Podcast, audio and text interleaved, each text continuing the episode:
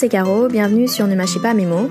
Le but de ce podcast est de t'aider à être dans une démarche de paix avec la nourriture. Donc dans chaque épisode, tu retrouveras des partages d'expériences autour des troubles du comportement alimentaire et autour de la thématique de l'alimentation intuitive. J'ai donc invité plusieurs personnes avec qui j'ai discuté un petit peu avant et ici on rentre un peu plus en détail sur les thèmes abordés. Donc j'espère que tu prendras plaisir à nous écouter. Je te souhaite du coup une très bonne écoute.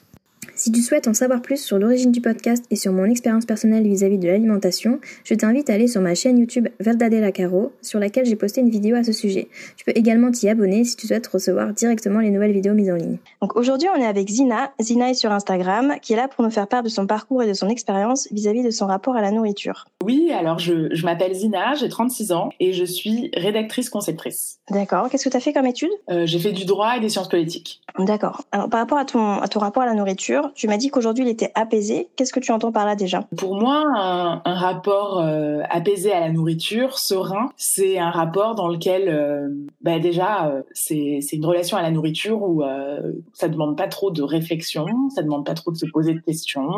On a faim, on honore sa faim dans le plaisir et la satisfaction. Ça veut dire que euh, on ne se gave pas, on ne s'affame pas. Euh, manger, ça, ça, devient quelque chose de pacifique en fait. D'accord, ça n'a pas toujours été le cas. Pas du tout. Euh, moi, malheureusement, ce qui fait que je suis amenée à beaucoup témoigner sur ces questions-là, c'est que j'ai un passif personnel assez compliqué. Hein. J'ai 20 ans de boulimie vomitive à mon actif. J'ai atteint des moments de ma vie où manger, ça me faisait peur. l'action de manger, qui devrait être aussi simple que de dormir ou de faire pipi, parce qu'il s'agit quand même d'une fonction de l'être humain et puis d'une fonction sociale également eh ben, c'est devenu beaucoup trop compliqué. Je me, je me culpabilisais de manger, je me culpabilisais d'avoir mangé, euh, je purgeais, euh, j'avais des comportements compensatoires, donc il y avait beaucoup de vomissements provoqués, mais il y avait aussi des périodes de jeûne, des périodes de sport intense. Tout était super compliqué et demandait une charge mentale énorme. Et quand je dis qu'aujourd'hui mon rapport est plus apaisé, c'est que cette charge mentale a enfin disparu. D'accord. Et selon toi, ça vient d'où? C'est venu d'où en fait ces premiers, ces troubles de, de, au niveau de la boulimie? Comment ils sont apparus? J'ai une vision euh, qui mélange deux aspects. Je pense qu'il y a l'aspect personnel hein, et puis l'aspect aussi euh, social. Aujourd'hui, on est dans une culture euh, qui est assez grossophobe. Hein. Gros, c'est quelque chose de, de très négatif. Euh, les, les, médias, les discours euh, sur euh, la minceur euh, et l'injonction de minceur sont omniprésents dans notre société. Ils ont été absorbés par le corps médical lui-même. Moi, la première fois qu'un qu'un pédiatre a fait une réflexion sur mon poids, ma courbe de poids était, je crois, de 4 kilos au-dessus de la dite moyenne. J'avais 8 ans, entre j'étais en, en CE2 ou en CM1, je sais plus. Et le pédiatre avait déjà fait une réflexion à mon père j'ai bien senti que ça avait germé au sein de ma famille, qu'il y avait un, format un peu de, paranoïa autour d'une éventuelle prise de poids. Euh, quand ce fut le cas, euh, à mes 15 ans, à mon, à mon adolescence, j'ai pris quelques kilos en plus. Ça a été euh, la panique à la maison. Mes parents ont estimé qu'il fallait prendre des mesures et ils m'ont mise au régime contre mon gré. Les repas étaient devenus extrêmement tendus. Je sentais bien qu'il y avait un, un, présupposé, un attendu, qu'il y avait un impensé à chaque repas, que on soufflait quand je me resservais, on roulait des yeux quand, quand quand je mangeais avec appétit. Manger à ce moment-là est devenu quelque chose de très compliqué. Et au bout d'un moment, euh, j'en avais marre de, de, de, mener une guerre que, qui était de toute façon vouée à l'échec à la maison. Je me suis dit bon bah c'est pas grave. Si jamais je craque, j'ai mon effaceur magique. Euh, je me ferai vomir. Et, c'est là que ça a commencé. Euh, non seulement ça a été euh, tristement extrêmement efficace parce que j'ai perdu le poids et que le monde entier m'a félicité, euh, mais ensuite c'est resté comme une épée de Damoclès au-dessus de ma tête parce qu'une fois qu'on a goûté à cette possibilité de entre guillemets corriger le tir, euh, ben on en devient complètement accro quoi. C'est ça. Et enfin ta famille savait que tu te faisais vomir ou ils ont pensé que c'était le régime qui était efficace? Alors, euh, ma famille ne savait pas au début que je me faisais vomir. Ils étaient persuadés que j'avais simplement fait preuve de volonté, hein, parce que c'est c'est ça les termes qui sont mmh. utilisés, pas seulement par ma famille, mais par le monde entier. J'en suis bien triste. Donc, euh, ne, ne, pas se nourrir, euh, ne pas honorer sa faim, c'est faire preuve de volonté. Hein. Bah, dis donc, je crois que on, on, a conditionné des générations entières de jeunes femmes pour se maltraiter. Hein. Et, du coup, donc ils l'ont, su que plus tard. Comme ils en avaient pas conscience, comment tu l'as vécu toi, le fait de réussir entre guillemets à maigrir et d'être félicité en plus de cette volonté entre guillemets aussi? Enfin, comment tu l'as vécu? Au début, très positivement, j'étais super fière de moi. Hein. Je, j'avais maigri, tout le monde me faisait des compliments, euh, mais c'était impressionnant. Hein. C'est-à-dire que mes amis me faisaient des compliments, euh, mes profs me faisaient des compliments. Enfin, il faut, voir à quel point la, minceur est quelque chose de fêté par tout le monde. Et euh, du coup, je me disais, euh, dans un deuxième temps, j'ai commencé à avoir des montées de pression, des crises d'angoisse, en me disant, mais si je regrossis, ça va être un échec, mais un échec social. Donc, je me suis fait vomir hyper longtemps, puis il y a forcément un moment où, euh, où tu fatigues, où euh, l'inconfort physique fait que euh, tu arrives moins à tenir le coup, et d'ailleurs c'est normal, c'est pas fait pour être tenu longtemps. Donc au bout d'un moment, j'ai repris le poids et j'ai bien senti à quel point c'était mal vu, et je l'ai moi-même vécu comme un échec. Ouais. Mais j'imagine, c'est tellement frustrant, surtout qu'en plus, enfin, le quand ça a commencé, t'étais étais hyper jeune et directement on t'a mis au régime, on t'a dit non mais enfin on t'a fait comprendre que si tu grossissais, c'était mal, c'était mauvais, c'était que t'étais euh, que du coup c'était pas normal, etc. Je, je trouve ça fou parce que à 8 ans quoi, ouais, genre, ouais, 8 ans t'es censé tu réponds à tes besoins, tu t'en fous, enfin genre t'es pas censé te prendre la tête sur ton poids en fait. Et puis en plus enfin si t'es au-dessus de entre guillemets comme tu dis la dite moyenne enfin c'est c'est normal. Tu étais en évolution en fait. C'est comme euh, tout. C'est comme la comme à 8 ans tu, tu grandis aussi. Donc euh, ta taille grandit aussi. Enfin je veux dire évolue. Donc euh, c'est tellement euh, c'est horrible de se dire que dès dès 8 ans déjà on t'a mis enfin on t'a on t'a on t'a forcé à te déconnecter de tes signaux en fait parce que selon le cercle parental et selon la société tes signaux étaient euh, pas dans la norme. Alors enfin, à cet âge-là, les signaux ils sont juste ce qu'ils sont en fait, c'est tout. Il y a pas de il y a pas de normes, ils sont juste euh, si tu as envie de plus manger tel jour parce que tu as fait par exemple plus d'activité physique donc forcément ton tu as besoin de plus d'apport mm. parce que peut-être tu as envie de as envie de manger plus aujourd'hui enfin aujourd'hui et puis ça ça vaut euh, c'est valable à 8 ans comme à 12 comme à 20 comme à 32, comme à 45. Enfin, ça, je l'ai découvert en, en m'intéressant à l'alimentation intuitive, mais euh, mais c'est vrai que quand on est enfant, on est un mangeur intuitif. Et c'est vrai que moi, euh, mm. très tôt, euh, j'ai reçu les signaux comme quoi il y avait quelque chose qui allait pas avec mon corps, comme quoi manger à sa faim c'était une mauvaise chose. Donc j'ai très vite appris malheureusement à, à, avoir peur de mes propres signaux de faim et de satiété. J'ai très vite appris à me conforter à des règles extérieures. Et puis surtout, ce que je trouve terrible, et je pense que c'est le cas de, de, de beaucoup de jeunes euh, notamment sur Instagram, j'ai des retours de témoignages qui sont parfois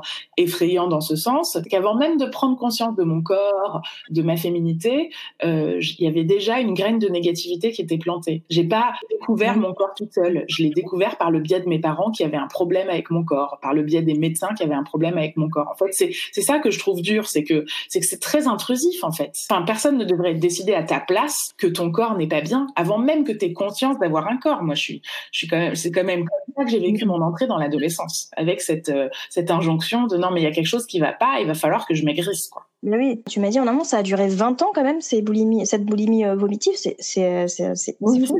Et est-ce que du coup ça a été parfois provoqué par d'autres facteurs que euh, ta famille, parce que j'imagine qu'à un moment donné, tu es partie de de de, de chez ta famille. Il y a des gens de ton entourage qui se rendaient compte à quel point tu te faisais souffrir et tu te faisais vomir et tu avais des montées d'angoisse. Comment tu as géré tout ça? Comment tu arrivais à, à survivre, hein, si je peux dire quand même, dans cette situation? En fait, euh, c'est un le cercle familial, c'est là où ça a commencé. Donc euh, l'attitude de mes parents qui avaient euh, vraiment introjecté l'injonction à la minceur, c'est quelque chose qui, qui répond à la, à la question comment ça a commencé? Mais ça a continué toute ma vie avec plein d'autres personnes. C'est-à-dire que finalement, euh, j'ai appris à, à accepter l'attitude de mes parents au regard de, de ce que j'ai analysé de l'attitude de la société. Euh, le pédiatre, quand il a ce discours-là, il prend une responsabilité. Et avec sa sacro-sainte autorité médicale, évidemment que mes parents euh, vont euh, absorber ce discours-là. Dehors, les, les, même mes amis, même mes collègues ont absorbé ce, ce discours-là qui est tenu par les médias, les médecins, les cercles familiaux, tout le monde. L'omniprésence de ce discours, j'insiste beaucoup dessus, mais elle explique énormément euh, l'attitude des gens qui te confortent en fait. C'est-à-dire que quand tu maigris, tout le monde te fait des compliments. Résultat, tu te mets la pression pour que ça reste, mais il n'y a pas un moment, mais vraiment, hein, de ma vie, il n'y a pas un moment où une personne proche m'a dit mais c'est pas normal. Il m'est arrivé en 2014, j'ai perdu 12 kilos euh, en, en 5 semaines. Enfin, aujourd'hui, si je voyais quelqu'un faire ça euh, et que j'en étais proche, je m'inquiéterais pour sa santé. Non seulement personne ne s'est inquiété pour ma santé, et quand je dis ça, je ne jette pas la pierre aux gens. Hein. Je comprends très bien le, mécanisme euh, ici, puisque j'en ai été moi-même la victime. Non seulement personne ne s'est inquiété, mais surtout tout le monde m'a fait des compliments. C'est là où c'est effrayant, c'est-à-dire que tu, tu arrêtes de manger, tu maigris, et tout le monde te dit waouh, trop classe, ça te va tellement bien, t'es tellement mieux comme ça. Puis elle, cette robe, elle te va tellement bien. Puis t'as tellement minci. Oh là là, tu me donnes envie. Moi, j'arrive pas à tenir. J'ai essayé un régime cet été, mais oh là là. Et donc, en fait, tu rentres dans un truc, dans un cercle assez vicieux, parce que les gens te font des compliments. Donc, toi, tu te dis que c'est bien, qu'il faut que tu maintiennes le cap. Tu te mets la pression. Il n'y a pas un moment où euh, il y a une prise de conscience, un état de lucidité où, euh, où tu te dis non, mais il faut que je fasse attention à ma santé. Donc, toi, tu es enfermé dans ta maladie, mais la réaction des cercles sociaux font que de toute façon, tu n'es pas invité à en sortir. Mais c'est super grave. Enfin, là, je, enfin, faut se rendre compte quand même que 5 semaines à 12 kilos en 5 semaines, c'est, c'est pas, c'est pas un régime, là. C'est, c'est drastique. C'est, c'est genre, j'ai arrêté, j'ai arrêté de me nourrir. Je vomissais le peu que je mangeais. J'étais dans un état de faiblesse. Je perdais mes cheveux. Je dormais pas. J'avais les gencives irritées. Mais, euh, j'étais, je, je, faisais du 36-38. Donc, euh, bon, tout allait bien. Tes proches, quand même, ne voyaient pas que tu étais euh, faible, que tu étais mal, que tu n'étais pas pleine de vie. Enfin, genre, parce que quand tu fais ça, tu traumatises tellement ton corps que t'as plus d'énergie en fait t'as plus d'énergie t'as plus d'émotion je sais pas tu ressens l'adrénaline j'avais l'adrénaline au contraire j'ai jamais été aussi euh, euh, aussi efficace au travail que dans cette période. En fait je j'étais hyper sociable je voyais plein de gens je sortais tout le temps. En fait j'étais une espèce de boule d'énergie. Donc non c'était pas forcément évident. Le seul truc qui était vraiment visible c'était la perte incroyable c'était vraiment la perte de poids assez euh, impressionnante. Mais les gens étaient impressionnés dans le sens positif. J'ai eu des problèmes de santé, hein. j'ai déjà été hospitalisée, mais par la suite, en fait. Ce qui a été euh, le plus dur, ça n'a pas été de perdre du poids, ça a été de maintenir ce poids perdu. Et ce qui est très difficile, c'est de rentrer dans ce moment de guerre avec soi-même. T'as faim, mais tu veux pas écouter ta faim. T'es fatigué, mais t'arrives pas à dormir parce que clairement il te manque quelque chose. Et en fait, tu restes dans un truc de, de maltraitance, en fait. Et, du coup, il y a forcément un moment où tu craques, où tu manges, où tu fais des compulsions, où tu te dis bon ben si je mange, je vais manger une tonne de trucs et me faire plaisir. Comme ça, après, je me ferai vomir et puis je recraquerai plus jamais. Ça, je me suis dit ça toute ma vie pendant 20 ans. Et en fait, tu me demandais comment on fait pour vivre 20 ans dans la boulimie, mais ce sont des, ce sont des cycles en fait. T'as des moments où, euh, où, t'es dans l'euphorie, euh, t'es un peu, t'es pas, c'est comme si t'étais drogué quoi, tellement t'es à fond. Et puis t'as des moments où euh, t'es dans la dépression totale, et puis t'as des moments d'euphorie qui reprennent. Et puis quand tu t'es dans la dépression, tu te dis j'y arrive pas, je suis nul, mais vas-y, je vais me reprendre. Et puis si jamais tout d'un coup tu maigris, tu te dis ah non si ça va, je vais y arriver. Et en fait, ça peut durer très longtemps, très très longtemps. D'accord. Mais du coup, je, je reviens un peu à, à ton enfance un peu, juste je me posais la question, est-ce que tu as, réussi à en discuter avec eux de, de, cette situation, de ce que tu penses, de... et puis aussi surtout comment eux, ils sont, quel rapport ils ont eux avec la nourriture?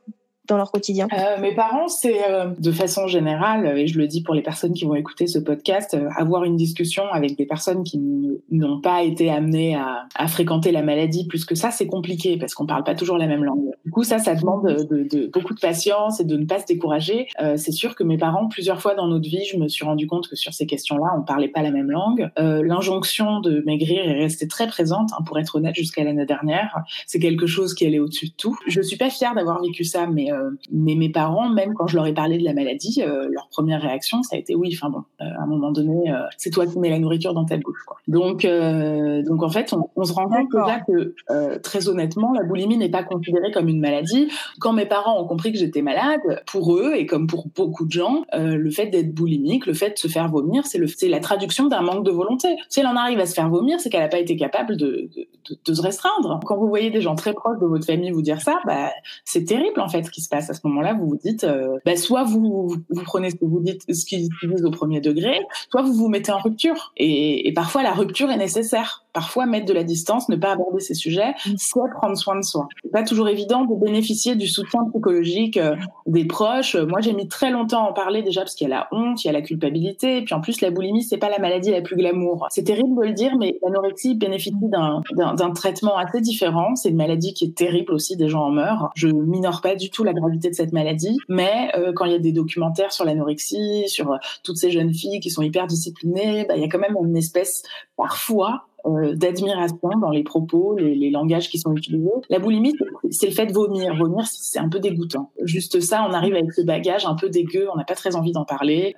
Moi, je me suis emmurée dans un silence pendant 20 ans. Même mes amis les plus proches, je leur en parlais pas. Et du coup, trouver le courage d'en parler, ça demande énormément d'énergie. Et quand vous vous confrontez aux obstacles auxquels euh, je me suis confrontée, mais je sais que je suis pas la seule, ça rend le truc encore plus compliqué. Parce que vous prenez sur vous pour vous humilier, pour aller voir un médecin lui demander de l'aide, vous repartez avec un régime, une raison de plus de tomber dans la boulimie et dans les cercles de compulsion restriction, c'est compliqué. Quand vous parlez à votre famille qui se plaint que vous ayez grossi, parce que c'est littéralement ce qui s'est passé, mes parents se sont plaints que j'ai grossi, euh, ça peut plus aller, plus prendre ses proportions, mhm. enfin les termes utilisés étaient terribles, euh, que vous expliquez que vous êtes blessé, que vous êtes malade, que vous avez besoin d'aide, que vous avez besoin de soutien et qu'on vous dit oui, enfin bon, manque de volonté, euh, vous vous dites bon bah ça fait pas le coup d'en parler. Mhm. Donc en fait, pendant des années, j'ai été habitée par la terreur d'en parler, persuadée que de toute façon ce serait un échec échec. Et quand j'ai pris la parole, euh, je l'ai prise en public parce que finalement le public c'est un peu plus facile entre guillemets. C'est plus facile de faire une interview sur un média euh, que de parler en one to one à quelqu'un de proche en fait. Et ça m'a obligée ensuite à faire face à des amis euh, qui m'ont dit mais pourquoi? Mais fallait pas hésiter.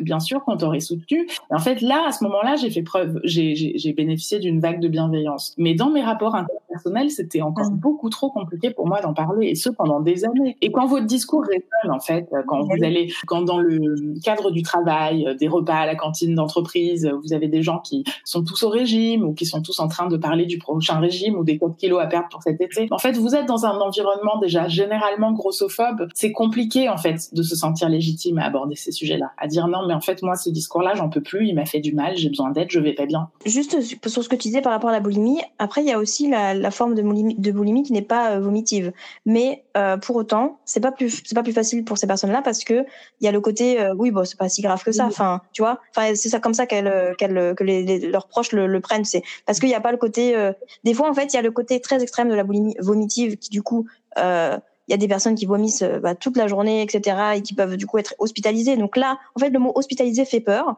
Donc c'est là qu'on se dit ah c'est peut-être grave. Mais s'il n'y a pas d'hospitalisation comme dans, ton cas, euh, que c'est quand même vomitif, mais pas d'hospitalisation, et euh, ou dans les dans le cas où il y a des boulimies non vomitives, c'est hyper dur de faire comprendre aux gens que c'est grave en fait et qu'il n'y a pas besoin d'être hospitalisé pour que ce soit grave. Genre perdre du poids 10 kilos en 5 semaines, c'est grave. C'est grave pour ta santé, c'est grave pour ton mental, c'est c'est hyper grave en fait. Et euh, à partir du moment où tu as des, des troubles du comportement alimentaire, c'est grave pour ta santé et pour ton mental. Et donc ne pas le prendre en compte, le, le, le minimiser ou le mettre sur le dos de la volonté, c'est horrible. C'est d'ailleurs ça, je sens bien un peu sur euh, les régimes qui, euh, quand tu, tu n'y arrives pas, euh, c'est parce que tu n'as pas la volonté, c'est parce que tu es nul, enfin c'est parce que, enfin c'est ce qu'on te fait croire et c'est ce que tu mmh penses finalement.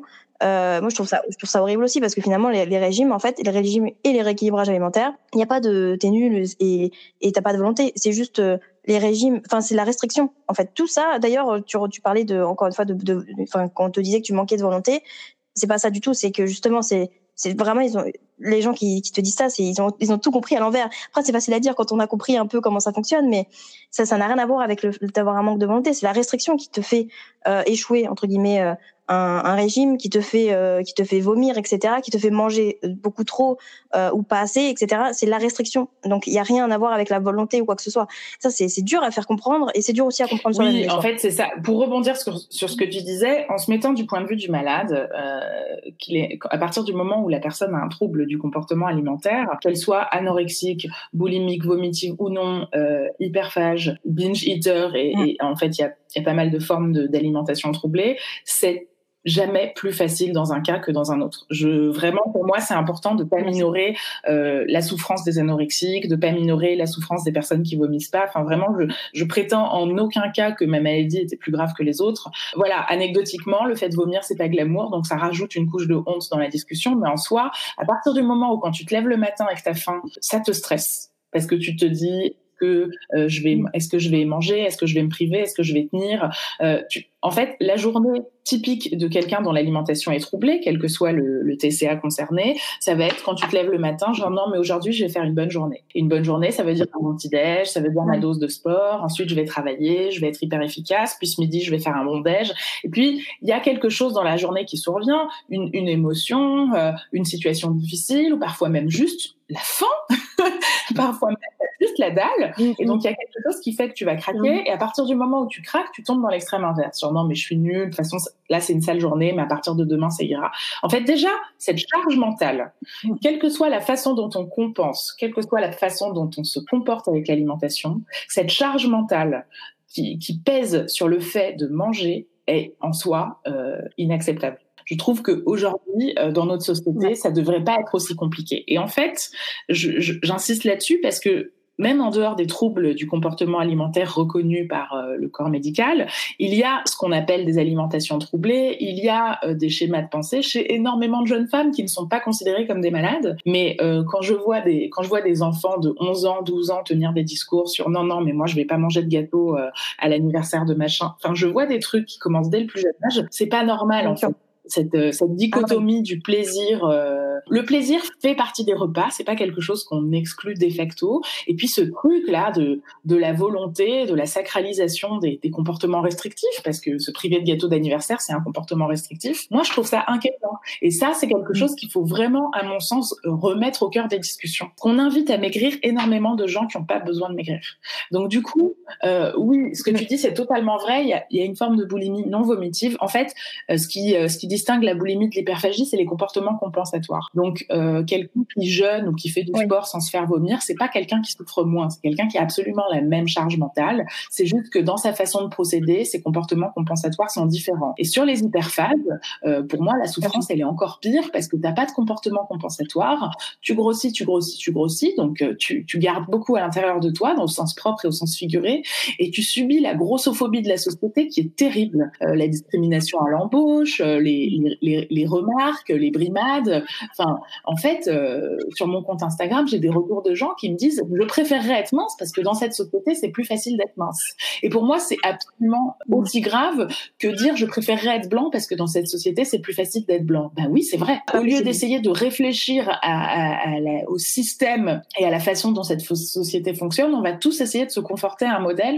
Et eh ben non, je pense que euh, une des premières étapes de la guérison, c'est de se dire mais on, il faut qu'on fête qui nous sommes et qu'on accepte euh, toutes nos différences et au contraire fuck le moule en fait. Le truc c'est que dès ta plus tendre enfance, tu as des réseaux sociaux, des profs, des pédiatres, des parents qui intègrent l'injonction et que tu grandis avec cette injonction, tu n'es pas euh, disposé à te dire fuck le moule. Et ça c'est quelque chose que je souhaite vraiment aux prochaines générations que le, je pense que c'est notre responsabilité de changer le discours sur ces questions-là pour essayer de rendre le terreau moins fertile. Tu me posais la question des émotions tout à l'heure, mais oui, c'est sûr. À partir du moment où euh, le fait de se faire vomir est entré dans ma vie et le fait de manger beaucoup est entré dans ma vie aussi en même temps, hein, le cercle de la maladie entre guillemets, c'est devenu quelque chose qui a répondu à toutes mes émotions fortes. C'est devenu un espèce de bah, d'anesthésiant en fait, auquel on devient parce que tu peux se disputer avec ton patron, donc tu fais une petite crise de boulimie le soir et le lendemain t'es calmé, tu peux lui dire les choses plus calmement ou même ne pas lui dire parce que ça te permet de tenir. Hein. L'air de rien, c'est quand même un espèce de concurrent. Euh, c'est assez dur. Bah oui, non mais je, je, je comprends totalement. Et d'ailleurs, oui, euh, parlant d'émotions, on nous a appris aussi dans tout ce que tu disais, ça m'a fait penser aussi euh, dès le plus le plus jeune âge à mettre euh, des émotions positives ou négatives dans la nourriture et aussi le à mettre le, le concept, la notion de mérite, tu vois. Genre aux enfants, oui, bah si tu fais ça, tu es sage, donc tu vas mériter le gâteau, ou au contraire, si t'es pas ça, tu vas pas mériter ton gâteau. Enfin, c'est vachement associé à, à, tu vois, des, à des émotions positives, négatives, et, et du coup, euh, l'enfant, euh, c'est incroyable comme ça, ça peut, c'est si jeune en fait, et, on se rend pas compte quand on est jeune. Forcément, on écoute papa et maman, on écoute de manière, euh, tu vois, quand on est très très jeune, on n'est pas encore dans la rébellion et tout. Finalement, on, se rebelle pas plus en fait, pas même pas en fait, parce que déjà c'est jeune, ça, ça arrive jeune, et ensuite c'est ancré en nous. Donc on on a même plus on se bat plus pour, contre ça et c'est dommage parce qu'effectivement comme tu le dis plutôt que de se dire oui mais c'est normal enfin je préfère être maigre je préfère être mince enfin mince plutôt je préfère être mince euh, parce que c'est plus facile ben non en fait parce que tu peux pas être euh, quelque chose qui n'existe pas vraiment parce que les gens qui sont minces et en bonne santé je, bon alors peut-être qu'il y en a effectivement euh, pour les personnes qui euh, mangent de manière intuitive etc bah, peut-être qu'elles ont un métabolisme qui font qu'elles sont minces mais mais c'est pas une, une majorité et il y a même des gens qui sont minces et qui euh, et qui, euh, qui qui se qui se considèrent gros aussi euh, ou, ou, ou grosses et et qui ou alors qui qui ont des problèmes d'estime de soi parce que la société considère que ce qui importe c'est leur corps leur apparence. Donc du coup ils ont bah, ils ont des problèmes euh, euh, vis-à-vis de leur estime de soi parce qu'ils se disent bah du coup il y a que ça qui compte. Donc si je change tu vois il y a toujours un truc euh, de il faut maintenir. Si on est bien pour la société il faut le maintenir. Et si euh, on n'est pas bien il faut absolument aller vers quelque chose qui va nous mettre mal en fait pour rebondir sur ce que tu dis je, je mais vraiment je suis d'accord avec toi à 300% euh, être mince si c'est au prix d'efforts gargantuesques constant et quotidien euh, de privation constante et quotidienne, ça ne fait pas de toi quelqu'un en meilleure santé. Alors oui, euh, tes articulations ne sont pas en surcharge, oui, tu as le souffle moins court, mais toute la journée, tu es dans une parano totale. En fait, je crois qu'on a, on a hiérarchisé malheureusement la, la santé mentale et la santé physique. On les a imperméabilisées l'une de l'autre, alors que la santé, c'est un tout. Le mental, c'est important aussi. Et moi, les périodes de ma vie où j'étais mince, ça me demandait une telle énergie que j'arrive pas à, à, y voir un signe de bonne santé. Il y a un discours environnant comme ça. On a, quand on a condamné les régimes, on, a, on s'est mis à proposer des rééquilibrages alimentaires et au lieu de parler de minceur, on s'est mis à parler de santé. En fait, on a changé de vocabulaire, on a vraiment changé de, d'emballage pour proposer la même lessive, hein, qui, est, qui est la restriction. Et on a beaucoup, beaucoup, là, ces dix dernières années, vu se développer des discours sur la santé. Ah non, non, moi, je suis pas pour la restriction, je suis pas pour les régimes. Par contre, être fit, être en bonne santé, euh, essayer de, euh, de se faire plaisir de temps en temps, mais de faire quand même attention. Ben, en fait, meuf, faire attention, c'est déjà de la restriction. Les discours selon lesquels il faut que tu fasses attention, selon lesquels il faut que tu te restreignes, c'est déjà des petites graines que tu fais germer dans les, les espaces mentaux des gens. Et ça, c'est problématique. Et ça, ça pour moi, c'est de la mauvaise santé. T'es mince, mais toute la journée, tu penses à ce que tu manges. Le matin, tu te dis ce soir, je vais pouvoir me faire plaisir parce que toute la journée, je vais me priver. Ou tu manges un truc et pendant une heure, tu te dis, il faut que je trouve un espace où je vais pouvoir me faire vomir discrètement. Désolé, pour moi, euh, c'est le témoignage de quelqu'un en mauvaise santé mentale, soit, mais en mauvaise santé. Bien sûr, dans la santé globale, il y a la santé mentale et elle est beaucoup trop mise de côté. Et effectivement, même euh, quand tu, par exemple, quand tu es suivi, des fois, euh, il y a des, professionnels de santé qui sont formés, par exemple, aux, alimentations troublées ou aux troubles du comportement alimentaire.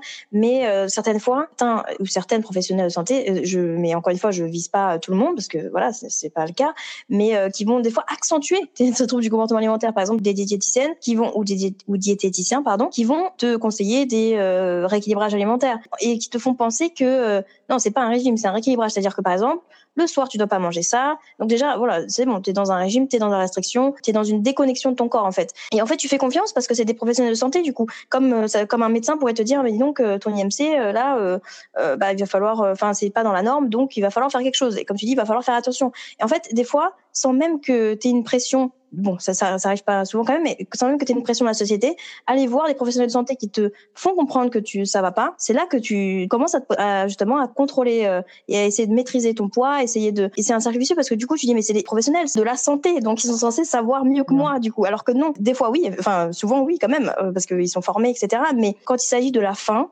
euh, c'est comme si, euh, comme tu le disais tout à l'heure, c'est comme si euh, un médecin te disait, bah dis donc, il va falloir faire pipi trois fois plus que d'habitude. Bah non, en fait, ça marche pas comme ça. Enfin, genre, non, je vais, je vais aux toilettes quand j'ai envie et quand j'en ai besoin.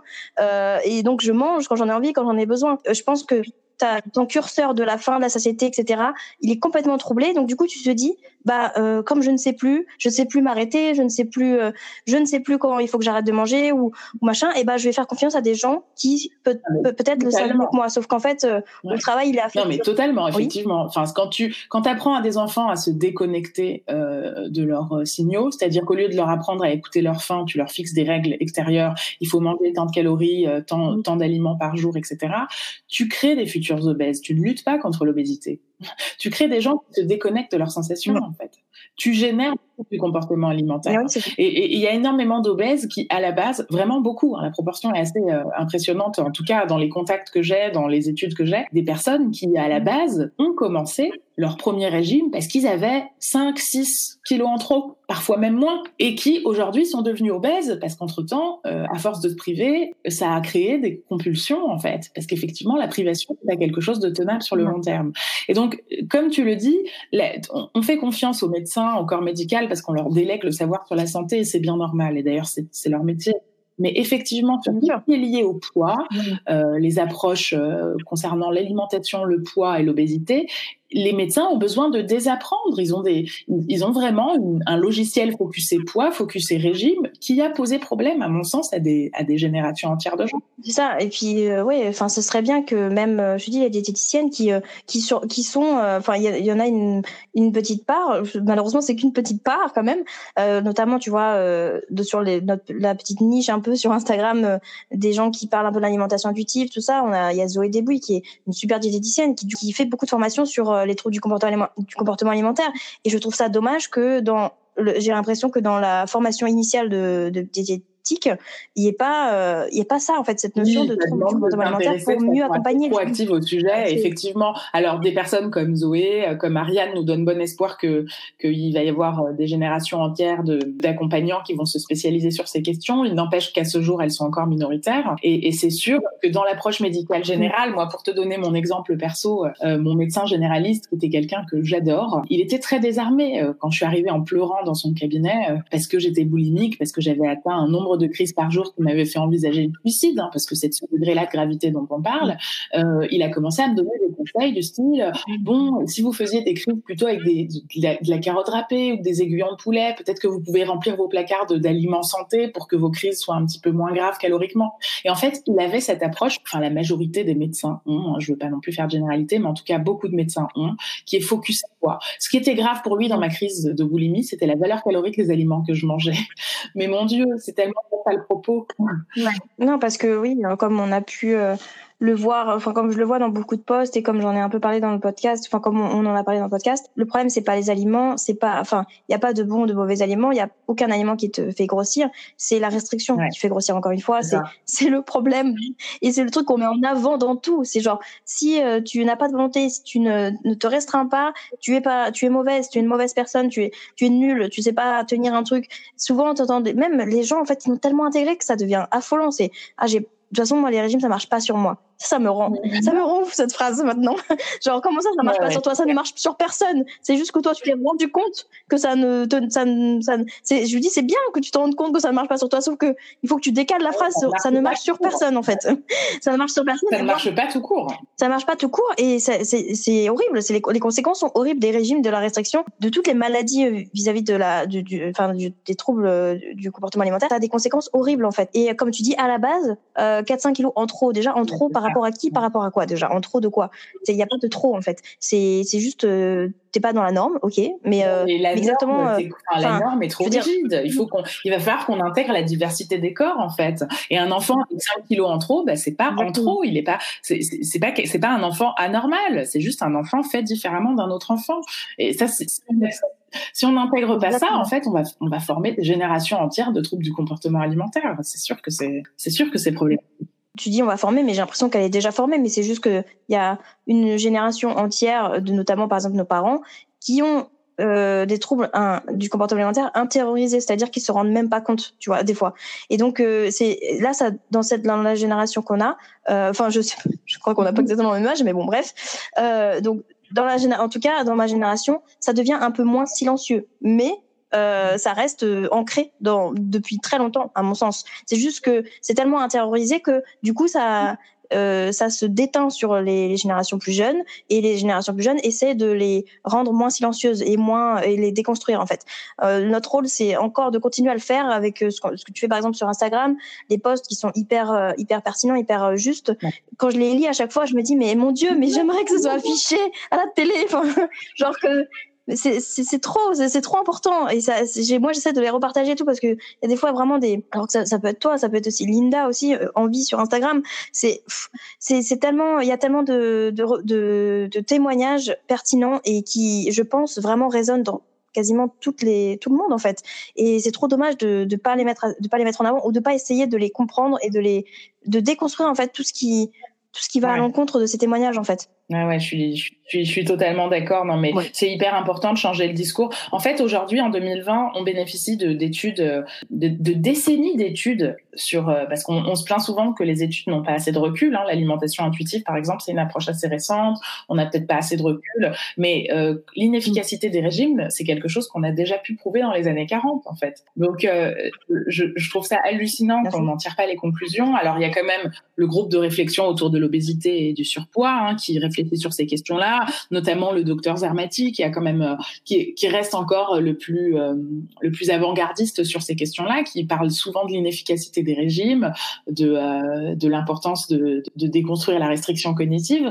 mais c'est une niche. C'est-à-dire qu'aujourd'hui, c'est pas le discours médical général. Aujourd'hui, sur Instagram, sur les réseaux sociaux, tu trouves énormément de spécialistes autoproclamés de la minceur, de la perte de poids. Euh, les publicités, les médias et les médecins. En fait, ce que je trouve dur, c'est qu'il y a un discours médiatique omniprésent, mais qu'un un corps médical qui s'en fait encore beaucoup trop le relais. Et, et, ça va être compliqué. Tu parles de la génération de tes parents, de la mienne, de la tienne, mais je pense euh, que malheureusement, ça va encore durer un petit peu. Ça va être compliqué. Il va falloir qu'on introduise un changement de paradigme. Alors, je garde l'espoir parce que des, des, échanges comme celui que nous avons aujourd'hui euh, prouvent bien que les mentalités évoluent. Il n'empêche, ça, ça, va mettre du temps à devenir euh, la règle et non l'exception. C'est clair, c'est ça. D'ailleurs, tu parlais d'alimentation intuitive. Tu as, tu as connu ce, ce, ce terme via euh, du coup Apfeldorfer et Zermatt, c'est ça que tu me disais en amont. pour être honnête, j'ai d'abord connu, j'ai d'abord connu Zermati il y a une dizaine, d'années. Hein, J'avais acheté tous ses ouvrages en 2008, même plus. Hein. J'avais acheté tous ses livres, ça m'avait fait un bien fou de comprendre dans rien que les termes restrictions cognitives posaient des mots sur quelque chose que je vivais au quotidien, donc ça m'a fait beaucoup de bien. Euh, j'ai lu aussi les ouvrages d'Apfeldorfer, euh, Manger en paix. Je me rappelle m'être dit, effectivement, faut que j'arrête les régimes. Et en fait, euh, je m'en suis pas rendu compte à l'époque, mais l'anti-régime était devenu un régime en soi, puisque j'avais fait de la non-règle une règle. Euh, du coup, euh, je me disais, il faut que je mange qu'à ma faim et que j'écoute ma satiété. Mais résultat, dès que je sortais de ma faim, je tombais dans la compulsion exactement comme avant quand je craquais mon régime. je me suis rendu compte que j'ai mis énormément de temps à sortir de cette pensée binaire. Euh, dans les années qui ont suivi, j'ai eu euh, j'ai eu deux pertes de poids euh, qui ont fait que j'étais dans l'euphorie et que je me suis un petit peu éloignée de tout ça. Et puis mes reprises de poids qui m'ont confortée parce qu'on a une tendance à se en fait, c'est génial. Les gens vous proposent des régimes. Si, si vous y arrivez, c'est, grâce à eux. Si vous y arrivez pas, c'est à cause de vous. Et donc, en fait, il y a vraiment quand à chaque fois je reprenais du poids, je le vivais comme un échec personnel. Et euh, je suis tombée toujours à chaque fois un peu plus gravement dans la maladie. Et euh, j'ai eu euh, un moment de entre guillemets de lucidité à partir du moment où, quand tu allais chez mon médecin en lui disant j'envisage le suicide et qui m'a répondu mange des carottes râpées, je me suis dit qu'il y avait un problème. Là, j'ai commencé à vraiment chercher. mais j'ai eu besoin de souffrir pendant de nombreuses années avant de chercher dans le bon sens. Et je suis tombée sur les vidéos d'Eliane. Je me rappelle avoir bien aimé son approche. j'ai commencé ensuite à lire évidemment, mais il faut le lire en anglais parce que malheureusement c'est pas encore traduit en France, mais les, ouvrages d'Evelyn de, Tribol et, euh, et Reich euh, sur l'alimentation intuitive, hein, sur les dix principes euh, qui sont elles-mêmes des diététiciennes qui ont tiré les conclusions de l'inefficacité des régimes, donc ça m'a beaucoup parlé. Et puis et puis c'est à ce moment-là, mais c'est d'abord grâce à Eliane, je dois le reconnaître, c'est à, ce moment-là j'ai commencé à m'intéresser vraiment à l'alimentation intuitive. Pas très longtemps après, le docteur Zermatt a écrit son dernier ouvrage qui s'appelle Oser manger, dans lequel il faisait le mea culpa de sa première approche. Je me rappelle d'une phrase qui m'avait beaucoup marqué dans les années 2010 où il disait euh, si vous mangez une pomme mais que vous la mangez sans faim, cette pomme vous fera grossir. Et donc en fait, cette phrase-là m'avait fait tomber dans mes travers. Et, euh, et, il est revenu sur cette phrase. Il a dit je, je à pas vraiment, j'ai eu tort. Euh, une pomme ne fait pas grossir. Manger sans faim ne fait pas grossir. Si vous avez une envie émotionnelle de manger, c'est pas grave parce que la nourriture a un aspect réconfortant. Euh, manger un bon gâteau, les études le prouvent fait baisser votre cortisol, fait baisser votre stress. C'est normal de manger. Mangez quoi qu'il arrive, faites la paix avec le fait de manger. Donc, entre le discours des armatiques qui a évolué, euh, Eliane qui m'a permis de faire la connaissance de l'alimentation intuitive qui est très développée aux États-Unis, là, j'ai commencé à me dire, mais il faut qu'on change de discours, en fait. On, a les éléments pour, euh, pour s'y prendre autrement et il va falloir vraiment qu'on qu'on témoigne dans ce sens, quoi. Tout à fait. Et euh, du coup, tu, Absolument, tu as suivi son programme, Eliane J'ai suivi son programme. Ça m'a fait beaucoup de bien. Alors, je précise que euh, c'est un programme en ligne. Donc, euh, comme tous les programmes en ligne, ça demande peut-être un peu trop d'autonomie pour quelqu'un qui a des troubles du comportement alimentaire. Donc j'ai suivi son programme que j'ai combiné avec une thérapie. Ce moment-là, j'avais commencé ma thérapie euh, depuis deux, deux, trois mois. Donc en fait, euh, j'ai euh, fait un travail sur moi assez assez important en parallèle. Et je crois que l'ensemble des deux va bien. C'est-à-dire une une initiation à, à l'alimentation intuitive avec un avancement dans une thérapie, parce qu'en réalité, le problème n'est pas l'alimentation. Hein. On est sur quand on quand on parle des problèmes comportementaux comportementaux. C'est pour ça les gens disent troubles alimentaires. À chaque fois, je corrige et je dis trouble du comportement alimentaire. C'est un problème de comportement qui est induit psychologiquement. Ce n'est pas ce qu'il y a dans la tête le problème, c'est ce qu'il y a dans le cerveau. Mmh. Et, et c'est là qu'il faut qu'on aille fouiller et c'est plus difficile. C'est moins vendeur, mais c'est là que le travail se trouve. Tout à fait. Et euh, du coup, tu tu, tu l'as suivi pendant combien de temps euh, j'ai, euh, C'est marrant, j'en parlais avec les filles qui ont fait le programme. Les durées varient. Euh, j'ai, parce que c'est l'alimentation intuitive, il y a 10 principes et dans les 10 principes sont associés avec 10 exercices, des vidéos. Donc moi, j'en ai eu pour 8 mois au total. Mmh. Euh, 8 mois de programme. J'ai eu certains principes qui m'ont mis plus de temps que d'autres, euh, notamment un principe très important de l'alimentation intuitive que je vous invite tous à, aller euh, documenter, qui s'appelle la, la, la, permission inconditionnelle de manger. Ça, c'est mhm. quelque chose d'assez compliqué parce que euh, on, on, se dit, allez, fuck les régimes, moi je veux aller mieux, il faut que je sorte de ma restriction cognitive, mais c'est pas quelque chose qu'on décide un matin. Hein, continuer d'avoir des continuer d'avoir des vieux réflexes. Donc euh, s'autoriser à manger ben c'est ça veut pas non plus dire euh, manger tout et n'importe quoi et aller c'est open bar. Et euh, ben moi au début ça j'avais du mal. Au début je suis rentrée dans une grosse période open bar et j'ai dû revenir plusieurs fois sur les exercices pour me dire bon en fait m'autoriser à manger c'est surtout ne pas culpabiliser quand je mange. Or quand je fais une compulsion c'est que je me culpabilise et que je me punis. Donc sortir de la culpabilité, ça demande un travail compliqué et ça c'est un des principes qui m'a mis le plus de temps à intégrer. Tu t'es senti comment avec ton avec ton corps, avec euh, avec l'alimentation du coup Alors, à la fin euh, Le programme, au début, j'ai eu une espèce de lune de miel d'euphorie parce que mes crises se sont arrêtées relativement rapidement. En quelques semaines, moi qui étais boulimique à un stade plus plus plus, en quelques semaines, je j'avais quasiment plus de crise, donc c'était assez fulgurant. Euh, après, je suis rentrée dans la période open bar, donc autant vous dire que j'ai grossi, donc ça a été très compliqué mon rapport avec mon corps à la fin du programme, euh, moi j'avais, j'étais sereine, donc psychologiquement j'allais bien, mais euh, le miroir c'était encore compliqué. C'est-à-dire que parfois je compensais, je m'habillais, je me maquillais euh, euh en disant euh, vu que je suis grosse, faut quand même que je fasse un effort. Parfois c'était l'inverse, je me, je me mettais dans un jogging en me disant de toute façon moi je suis je suis programmée pour être grosse et je vais jamais changer donc de toute façon et hop les, les, les premières voies de l'autoflagellation, du jugement et de l'échec qui s'immiscent insidieusement dans le cerveau. Donc pour être très honnête, ça a mis ça a mis assez longtemps. Encore quelques temps après le programme, il m'arrive d'éprouver des difficultés. Hein, c'est c'est pas linéaire. Il y a des jours avec, il y a des jours sans. Aujourd'hui, je me sens bien. J'ai du plaisir à m'habiller, mais je le fais pas pour compenser. Euh, quand euh, quand j'entends des discours sur euh, c'est quand même plus facile de s'habiller en dessous du 44, et eh ben je me dis oui, oui, oui, c'est quand même la preuve qu'on est dans une société de merde. Et je continue 46 et c'est comme ça. et, tout va bien. Et tout va bien. Je me, je me sens mieux dans ma peau par rapport à ça, en fait. Mais bien sûr. Tout à fait. Alors déjà, juste, je me pose la question, je, je l'ai noté. Euh, ah, c'est quoi pour toi la restriction cognitive euh, Le principe de restriction cognitive, c'est le fait de s'interdire de manger. Et je vais quand même illustrer mon propos parce que je comprends que c'est pas si évident à comprendre. Euh, quand tu te dis, euh, là aujourd'hui, c'est une journée régime, donc pas de chocolat. Euh, il y a une occasion de manger du chocolat qui se présente. Tu vas option 1, ne pas manger de chocolat. T'es dans ta restriction, t'es aligné avec ta restriction. Option 2, manger du chocolat et te dire fuck, foutu pour foutu, euh, autant manger toute la tablette. Et puis, option 3, tu ne t'interdis pas et tu te manges un carreau et tu te fais plaisir et comme c'est pas interdit, il n'y a pas de fuck, il n'y a pas de, y a rien à se prouver. Et ben dans les deux premières options, tu es dans de la restriction cognitive, c'est-à-dire que la restriction elle est cognitive, elle se fait au niveau du cerveau. Tu ne t'autorises pas à manger un aliment, que tu le manges ou pas, tu es toujours dans la restriction cognitive. Parce que si tu fais une compulsion en te disant fuck, j'ai craqué la règle, t'es dans de la restriction cognitive. Et ça, j'ai mis longtemps à le comprendre. Parce que j'ai pendant des années, j'ai mangé en me disant, mais non, je suis pas au régime, je mange. Mais je suis au régime dans ma tête, en fait. Je me sens coupable à chaque fois que je mange. Et ça me poursuit. Et c'est ça qui me fait grossir, plus que le reste. C'est ça, ah oui, d'accord. Oui, c'est vrai que je, je, je la comprenais pas vraiment, cette, euh, la restriction cognitive, je comprenais pas vraiment le terme. Euh, parce que du coup, je me disais, bah, c'est juste de la restriction. Enfin, je me disais, c'est juste de la. Enfin, qu'est-ce qui est cognitif en fait dans la restriction? Et du coup, c'est le fait de, bah, de, de sentir coupable et donc du coup de.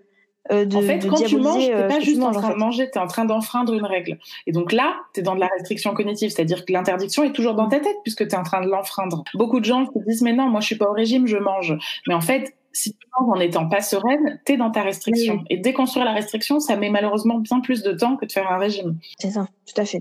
Et du coup, euh, pour, en, pour en revenir à l'alimentation intuitive, c'est quoi pour, moi l'alimentation intuitive Une alimentation intuitive, j'aime bien dire euh, que l'objectif d'une alimentation intuitive, c'est une alimentation régulée. Moi, je parle pas d'alimentation normale, je déteste l'adjectif normal. Il euh, n'y a pas de norme, chacun mange selon ses besoins, ses envies, et euh, avec un degré de satisfaction et la satisfaction, c'est pas juste le fait d'avoir du plaisir en mangeant, c'est aussi euh, d'avoir un confort physique. Parce que si tu t'éclates à manger des trucs super bons, mais qu'après tu as mal au ventre tout l'après-midi, tu n'es pas dans, un degré de satisfaction.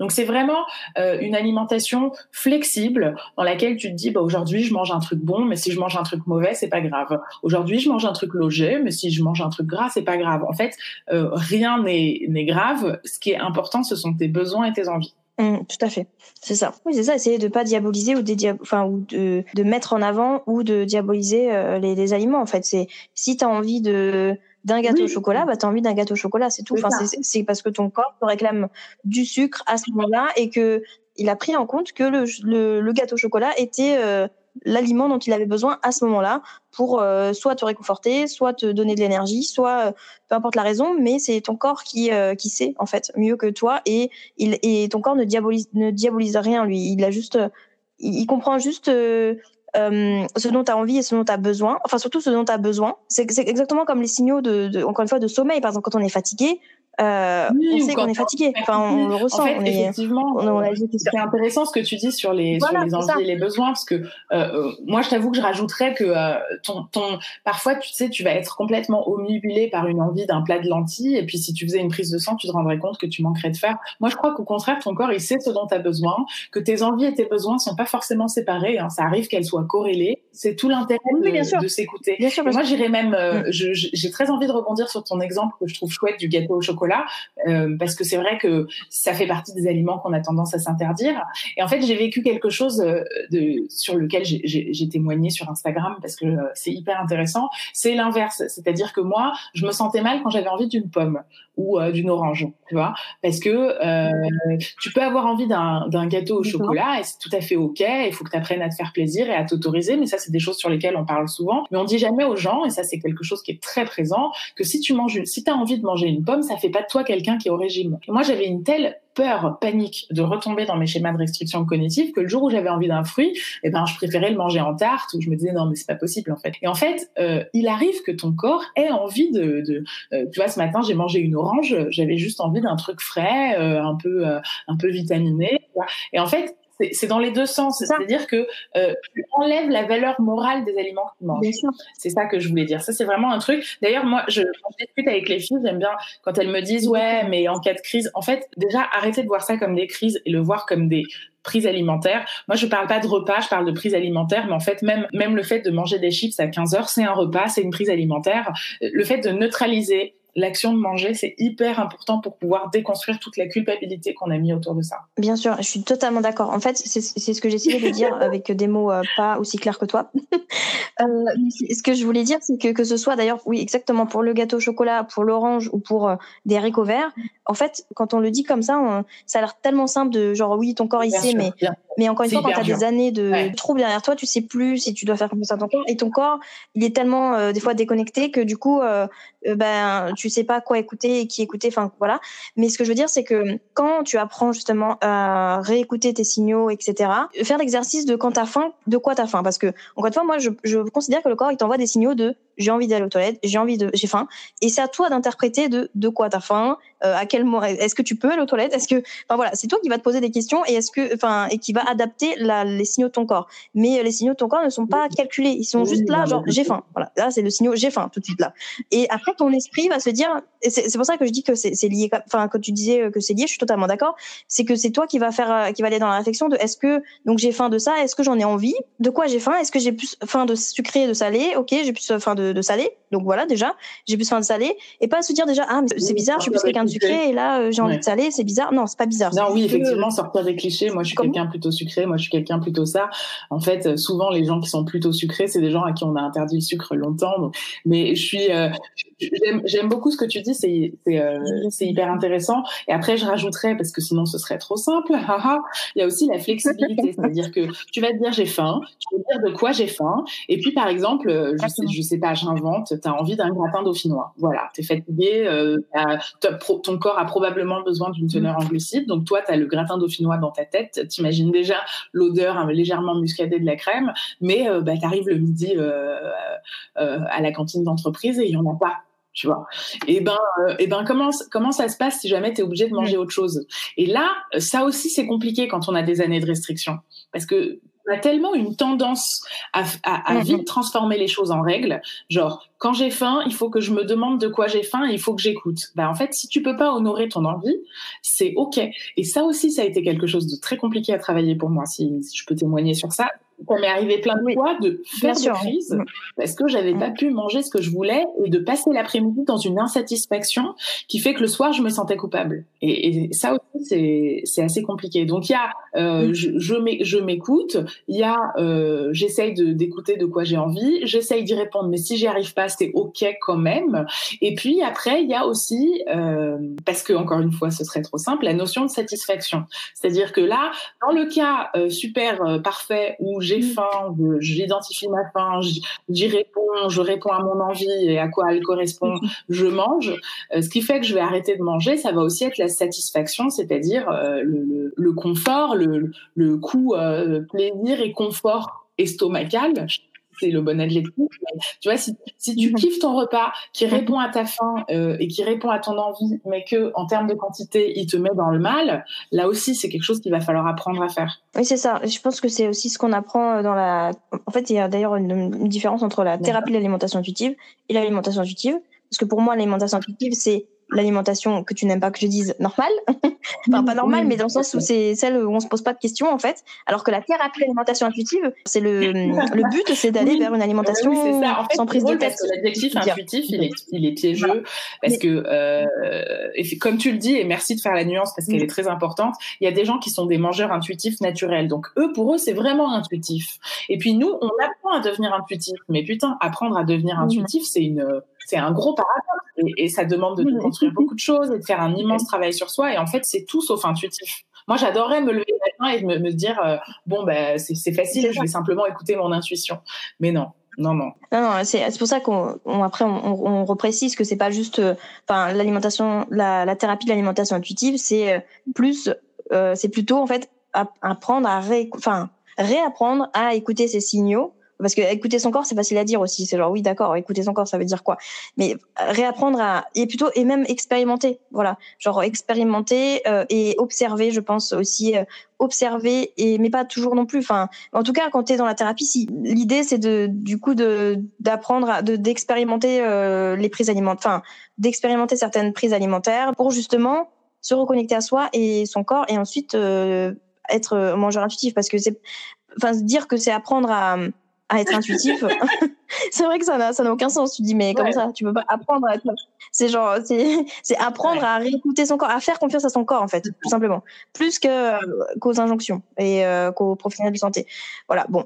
Dans la thérapie euh, de l'alimentation intuitive on, je pense qu'il y a aussi ça, il y a cette notion de de- d'intégrer la flexibilité et, euh, et se dire que il y, a, y a aussi la notion de frustration du coup qui peuvent se créer Ouais. quand on n'a pas euh, ce, dont on a envie, ce dont on. Enfin voilà, par exemple, comme tu l'as très bien dit, j'ai envie de ça, mais je suis pas chez moi. Par exemple, je suis pas chez moi et euh, bah, du coup je peux pas avoir, un- je peux pas, je peux pas, je peux pas manger ça.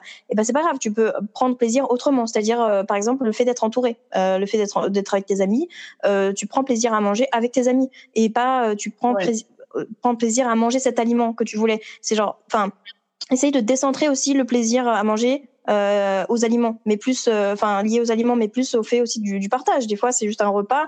Et ok, ce que tu manges est pas ouf parce que c'est pas, c'est pas ouf parce que c'est pas ce dont tu avais envie, ni euh, bon, c'est pas, c'est pas un, repas que tu, enfin, un plat que tu aimes, mais bah tu prends plaisir quand même parce que t'es, en- t'es avec tes potes et tout ou avec ta famille. Et, donc euh, le, le côté aliment que que t'aimes pas est un peu, euh, il est amoindri parce que bah, enfin du coup, euh, y a, le plaisir est, est, est, est déplacé en fait. Et je pense que c'est aussi Oui, ça, c'est la flexibilité dans le plaisir. Je- Enfin, je pense. En fait, j'aime beaucoup sais pas euh, la notion pas de suivi, hein, dans, dans le plaisir. J'aime beaucoup les exemples que tu as donnés parce que euh, effectivement, euh, prendre du plaisir à, à être avec ses amis, peu importe l'aliment qu'il y a dans son assiette. Souvent, chez les gens qui ont des troubles du comportement alimentaire, qui sont très marqués par les restrictions et les interdictions, le plaisir passe par l'alimentation en premier. Mais parfois même à des degrés, il y a des personnes qui atteignent des degrés Mm. Euh, où ils n'ont plus de libido, où euh, même le plaisir sexuel, euh, même les plaisirs, les autres plaisirs de la chair n'ont plus leur, la même importance parce que Mhm. tellement tu as intégré la restriction cognitive que le jour où tu craques ta règle et que tu manges ton truc, t'as un, ça t'envoie des, des décharges de dopamine telles que c'est un plaisir qui est au-dessus de tout. Et, et c'est ça aussi qu'on apprend dans la thérapie de l'alimentation intuitive. Et j'ai et vraiment euh, merci de l'avoir rappelé. C'est- avoir à trouver du plaisir dans d'autres choses, à se dire mais attends à la base moi je suis quelqu'un de sociable, j'aime rencontrer des gens, euh, j'aime lire, j'aime aller au cinéma, euh, j'en sais rien, j'invente, j'aime jouer au tennis, j'aime danser. Mais en fait euh, remettre le plaisir dans les autres activités qui te plaisent en fait, dans les autres choses de ta vie, pas centrer tout le plaisir dans l'aliment. Parce que c'est, on atteint des, dans la maladie, on atteint des degrés d'obsession qui font que tout le plaisir passe par le fait de manger. Donc, s'il n'y a pas ce que je veux dans mon assiette, il peut y avoir mes meilleurs amis autour, j'y arrive pas. Pour être très honnête, et j'ai fait un post dessus, euh, j'ai eu des moments où j'ai regretté mes crises de boulimie, où elles m'ont manqué, en fait. Euh, c'était dur de l'admettre, mais ça, m'a manqué d'avoir cette décharge du, Mm. du- quand tu croques dans le premier aliment interdit, tu sais, où tu as l'impression de commettre un crime parce que tu es en train de manger Mais tu vois, genre, je me suis rendu compte que bah, ça me si, si, si, les crises ont duré aussi longtemps, si ma maladie a duré 20 ans, c'est aussi que les crises m'ont apporté des choses psychologiquement. Elles sont venues apporter des, choses. Et le reconnaître, je crois que ça fait partie des premières étapes pour guérir. Se dire ces crises, elles ont, à la base, euh, c'est mon inconscient qui a, qui a généré quelque chose d'assez ingénieux pour que, pour que tout se passe bien malgré tout, quoi. D'avoir cette décharge, en fait, c'est le côté, euh, le côté rebelle, le, côté enfant rebelle, tu vois, j'en parlais avec je sais plus quelle invité, mais si à la base t'as pas de, tu n'as pas de règles, t'as pas le plaisir du coup d'enfreindre la règle. Pas que du plaisir, hein, mais d'ailleurs même dans la maladie, euh, on se rend compte que suite au plaisir arrive tout le reste, hein, la culpabilité, l'autoflagellation, mais cette décharge de la première minute euh, est d'une intensité qui peut créer, alors on n'est pas dans l'addiction, mais on est dans un schéma comportemental addictif. Et du coup, j'aime beaucoup quand tu dis, bah, euh, essayer de remettre le plaisir dans d'autres choses, dans la présence de mes amis autour de la table, dans, dans le, dans les, les, choses agréables que je dois faire aujourd'hui.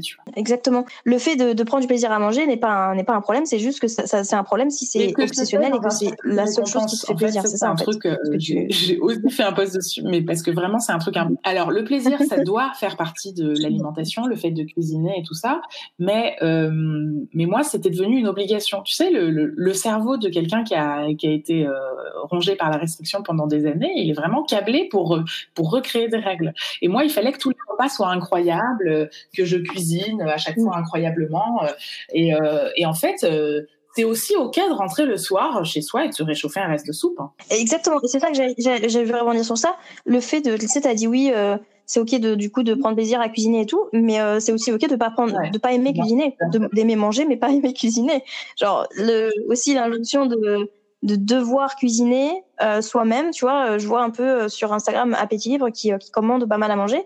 Je trouve ça mhm. vachement cool parce que bon, c'est une, ancienne anorexique. Le fait de commander déjà l'a beaucoup, enfin, elle disait que ça l'a quand même pas mal aidé parce que elle disait ça dans un post parce que du coup, euh, ça lui a aidé aussi en termes de quantité. Quand tu es anorexique, tu sais pas quelle, enfin, tu n'arrives pas trop à déterminer la quantité euh, entre guillemets, la quantité normale entre guillemets, c'est-à-dire euh, parce que tu sais plus, en fait, tu sais plus t'alimenter ou du moins voilà, il y a un, certain contrôle.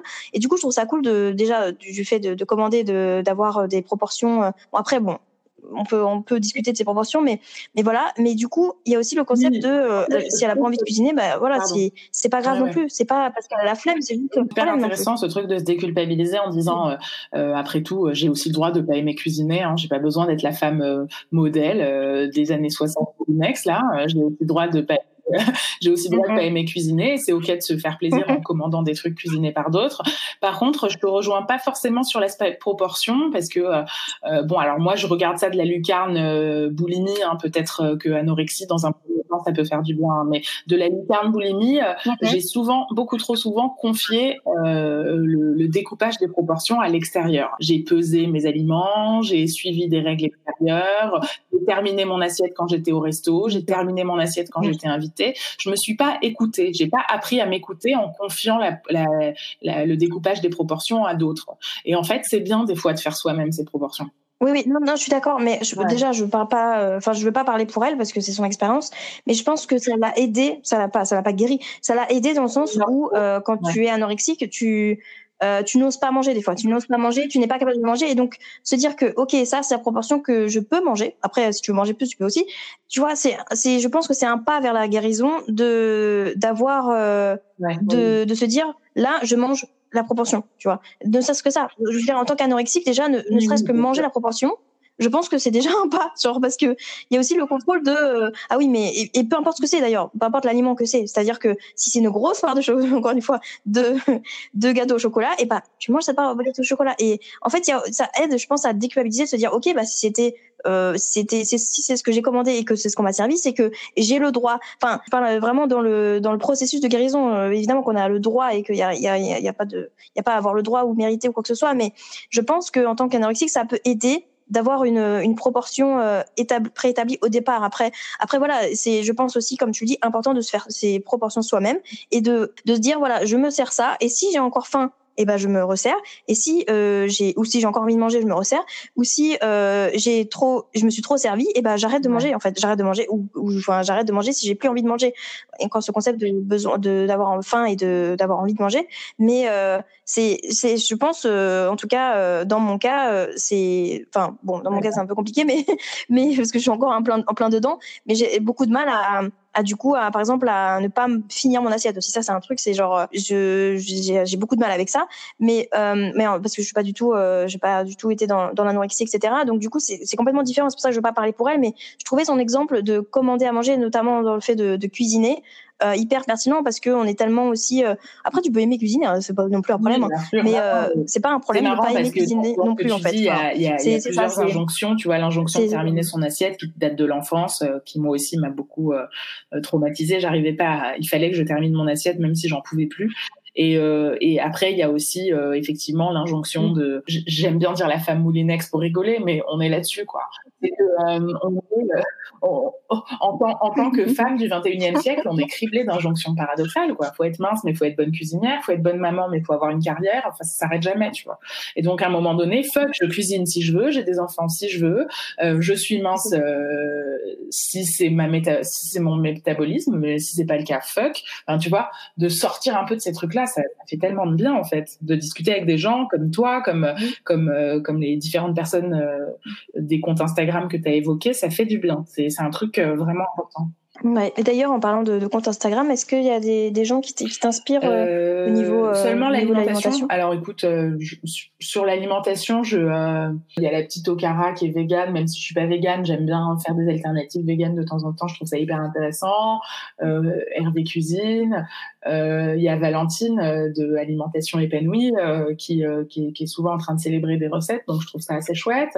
Après sur le comportement alimentaire, évidemment, j'ai beaucoup accroché avec le compte d'Eliane euh, qui a vraiment résonné en moi dans pas mal de ses textes. Euh, Il y a Ariane Lapsy euh, qui a une belle approche, Catherine Lapsy, Zoé Débuy pour la pour la diététique, Amélie pour pour la diététique. Encore, y a en fait il y a un courant de diététique diététiciennes comportementalistes qui se rendent compte que que ça passe pas par l'assiette en fait et ça, fait du bien. Ça fait du bien. Donc, je reprends à, Mhm. à cuisiner, à suivre des comptes pour l'alimentation, mais j'essaye de ne pas en avoir trop parce que je ne veux pas non plus nourrir euh, le fantôme de l'obsession alimentaire.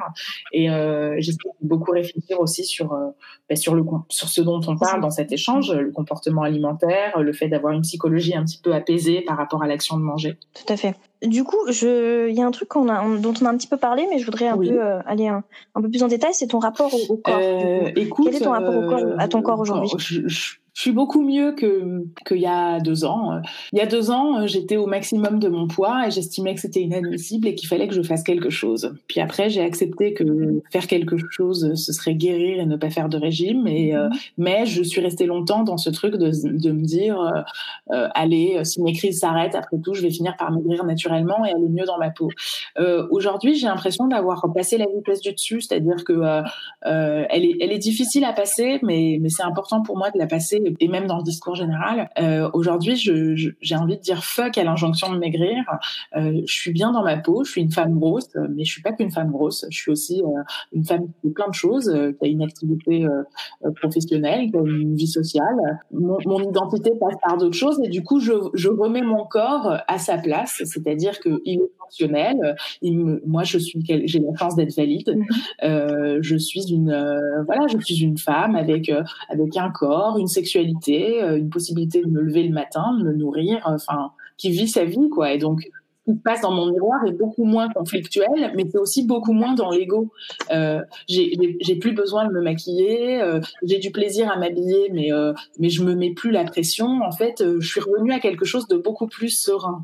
Et je me dis pas tous les matins, je me trouve belle. Je pense que s'accepter, c'est pas ça.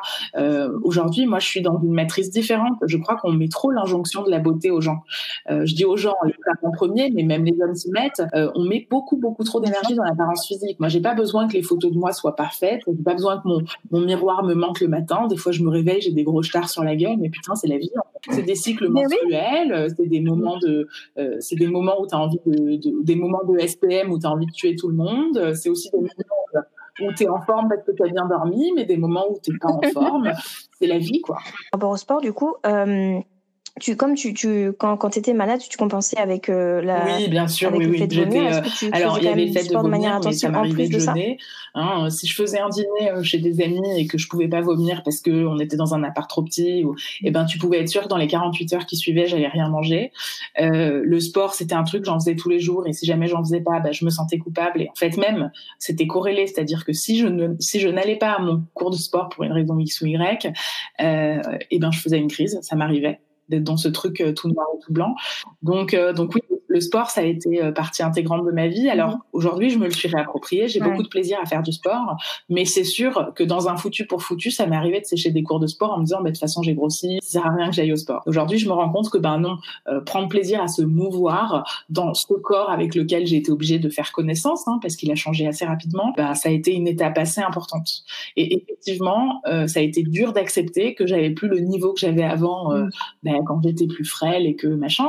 Mais n'empêche, euh, je, je, je, continue de kiffer quand je danse et euh, je continue d'être une sacrée ambianceuse en soirée parce que la danse toujours fait partie de ma vie. Euh, je continue de kiffer d'aller dans, dans, des endroits absolument sublimes. J'ai la chance d'habiter dans le sud où il y a des, des, des, régions absolument sublimes. Donc moi, je me fais des randos, et ben je me fais kiffer. Je suis plus la meuf en tête qui choisit l'itinéraire et qui machin. Je suis, euh, je suis au milieu. Euh, je kiffe, j'observe le paysage. Je marche avec le corps plus lourd que j'ai aujourd'hui, mais que j'aime euh, pour de vrai cette fois. D'accord. Et donc, du coup, tu continues à, oui, tu dis, tu continues à faire du sport. Exactement. Juste que t'as, c'est plus du tout pour compenser, quoi. C'est plus du tout pour compenser quoi que ce soit. Ben, euh, D'accord. Et, qu'est-ce que tu ressens hein, quand tu fais du sport? Je pense qu'il y a beaucoup d'études scientifiques qui ont prouvé que le sport, ça faisait du bien. Hein. On a, on, on, a la dopamine, on a l'adrénaline, l'endorphine. On, on, moi, je me sens toujours super bien après avoir fait du sport. Comme tout le monde, ça m'arrive de, d'avoir la mort avant de me motiver pour y aller, euh, et de me dire une fois ah, trop bien, comme ça m'est aussi arrivé d'être vraiment trop crevée et de décider par respect pour moi-même et pour mon corps. Là, je suis trop crevée, c'est un rien de pas kiffer. Euh, mais euh, mais quand même, je me sens bien et surtout je me réapproprie mon corps. C'est-à-dire qu'au lieu d'être dans le déni et l'ignorance de certaines parties de mon corps, par exemple, j'ai toujours détesté mes bras. Et ben là, je me, et ben là, je kiffe bouger mes bras, euh, sentir les muscles de mes bras, de me dire, bah en fait, euh, ils sont, ils, ils pas l'apparence que j'aurais aimé qu'ils aient, euh, sans doute, mais mais fin, en fait, c'est mes bras, ils font partie de moi. Tout à fait. Ben, ouais, je pense que c'est la meilleure façon de de penser parce que c'est encore une fois dans, dans l'instant présent ils sont pas comme ils sont pas comme ils étaient ils sont pas comme tu aimerais qu'ils soient peut-être euh, mais ils sont en fait.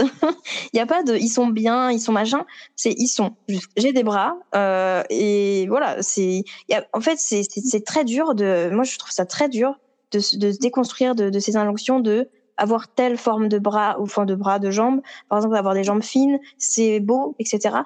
Enfin, vraiment, comme, tu l'as très bien dit, en fait, euh, la beauté, elle est, elle est tellement, euh, tellement centrale que ça en devient. Mais quand tu déconstruis tout ça, tu te dis, mais mais, pourquoi en fait? Pourquoi on trouve ça beau en fait? Euh, Qui est-ce qui, a dit que avoir des jambes fines c'était beau? Euh, Qui a dit que avoir euh, des formes euh, généreuses etc c'était attirant etc. Enfin d'où ça vient tout ça? Enfin quand tu te poses la question, bah, évidemment ça vient de la société notamment. Mais pourquoi? Et pourquoi de, notre société là occidentale Mais dans d'autres sociétés c'est différent aussi? En fait on se on est vachement influencé par euh, les sociétés, par les pardon, par les valeurs de, que notre société nous inculque. Quand tu vas dans certains autres continents, même, euh, tu te rends compte que les les valeurs euh, liées au corps, etc. Enfin, les valeurs, les, les, le regard lié au corps, il est complètement différent en fait. Donc c'est c'est assez intéressant justement aussi de, du coup de voyager quand c'est possible, évidemment, parce que le confinement là il nous aide pas, mais enfin le virus, mais en tout cas de, de voir vraiment euh, à quel point on est influencé et quand et on le voit quand on voyage et que oui, les, vrai, du coup les, les, les valeurs sont différentes. Euh, dépendent des époques et des, et des cultures. Maintenant, il y a quelque chose qui est pas différent, qui est un dénominateur commun euh, malheureux, mais euh, il faut pas avoir peur de prononcer ce mot, c'est le patriarcat. Je pense qu'on est dans une société euh, super patriarcale et en fait, euh, oui, il y a des pays où ah, le bah, standard de beauté c'est d'être ah, plus grosse, mais n'empêche, le point commun c'est qu'il faut ressembler à quelque chose de bien défini qui est plaire aux hommes hétérosexuels, cisgenres. Et, et ça, c'est un dont il faut qu'on faut vraiment qu'on sorte parce que je pense qu'il y a parmi les, en traversant les époques et les pays, des personnes personnes qui se sont gavées pour la même pour les mêmes raisons que nous nous sommes affamés, c'est-à-dire pour ressembler à quelque chose de plaisant au regard masculin hétérosexuel cisgenre. Et ça, c'est vraiment un truc dont il va falloir qu'on se saisisse euh, sans faux semblant, euh, sans arrondir, sans propos euh, soi-disant modérés. Il va vraiment falloir qu'on dénonce ça et qu'on se dise mais euh, mais mais fuck l'injonction de beauté. Le problème, c'est c'est pas le standard de beauté en soi, hein, parce qu'aujourd'hui c'est la minceur, peut-être demain c'est autre chose. Le problème c'est qu'il y ait un standard de beauté. Exactement, je suis totalement d'accord. C'est et c'est pour ça qu'en fait, bah oui, en fait, tout dit. La société se se, se base sur les, les attirances des hommes euh, en fonction de, là où ils, où ils, sont. Enfin, genre, c'est pas très clair, mais quand on est en Europe, voilà, il faut être mince, ça, etc. Quand on est euh, dans ouais. certains autres pays, il faut être grosse. Et du coup, il y a le il faut de base qui n'a pas n'y a pas qui n'y a pas lieu d'être en fait. Tu es comme tu es. Si tu euh, euh, si tu plais à tel homme parce que, bah, ouais. en fait, voilà, déjà le fait de plaire parce que tu as tel corps, c'est pas une bonne raison en fait. Enfin, je veux dire, tu es censé plaire, t'es es censé plaire pour un tout, c'est-à-dire tu es euh, pour tes qualités, euh, tes qualités. D'ailleurs, pareil, qualité défaut, on est humain en fait juste, et donc on, on, on a certaines faiblesses entre guillemets euh, dans le sens où euh, on va être moins moins bonne dans, dans tel domaine, etc. Mais c'est normal. Enfin voilà, il en, il en faut pour tout le monde. Mais ce que je veux dire, c'est que être euh, être aimé pour ce que tu es physiquement, c'est un problème. Enfin, c'est un problème parce que euh, si tu changes, et bah du coup, ça veut dire que tu es témoin aimé du coup. Et donc euh, baser ça sur ça, et bah c'est hyper fragile. Et du coup, euh, ouais. et, et, je pense que les, les, plus belles euh, relations amoureuses ne sont pas basées sur le physique euh, du tout. Elles sont, ça peut en faire partie évidemment. Faut pas non plus, euh, tu vas pas, tu vas pas être quelqu'un que tu trouves moche. Enfin, objectif, du coup, subjectivement parlant, c'est normal. Mais pourquoi tu trouves cette personne moche? Et ben se poser un peu des questions, tu vois, genre. Euh... On va pas pouvoir euh, abolir euh, le, le, le, concept de beauté. Après, on, on peut, on peut, et puis c'est pas l'objectif. Après tout, euh, tu, on est chacun libre de trouver chacun et chacune belle ou beau. L'idée, c'est juste de plus en faire une injonction.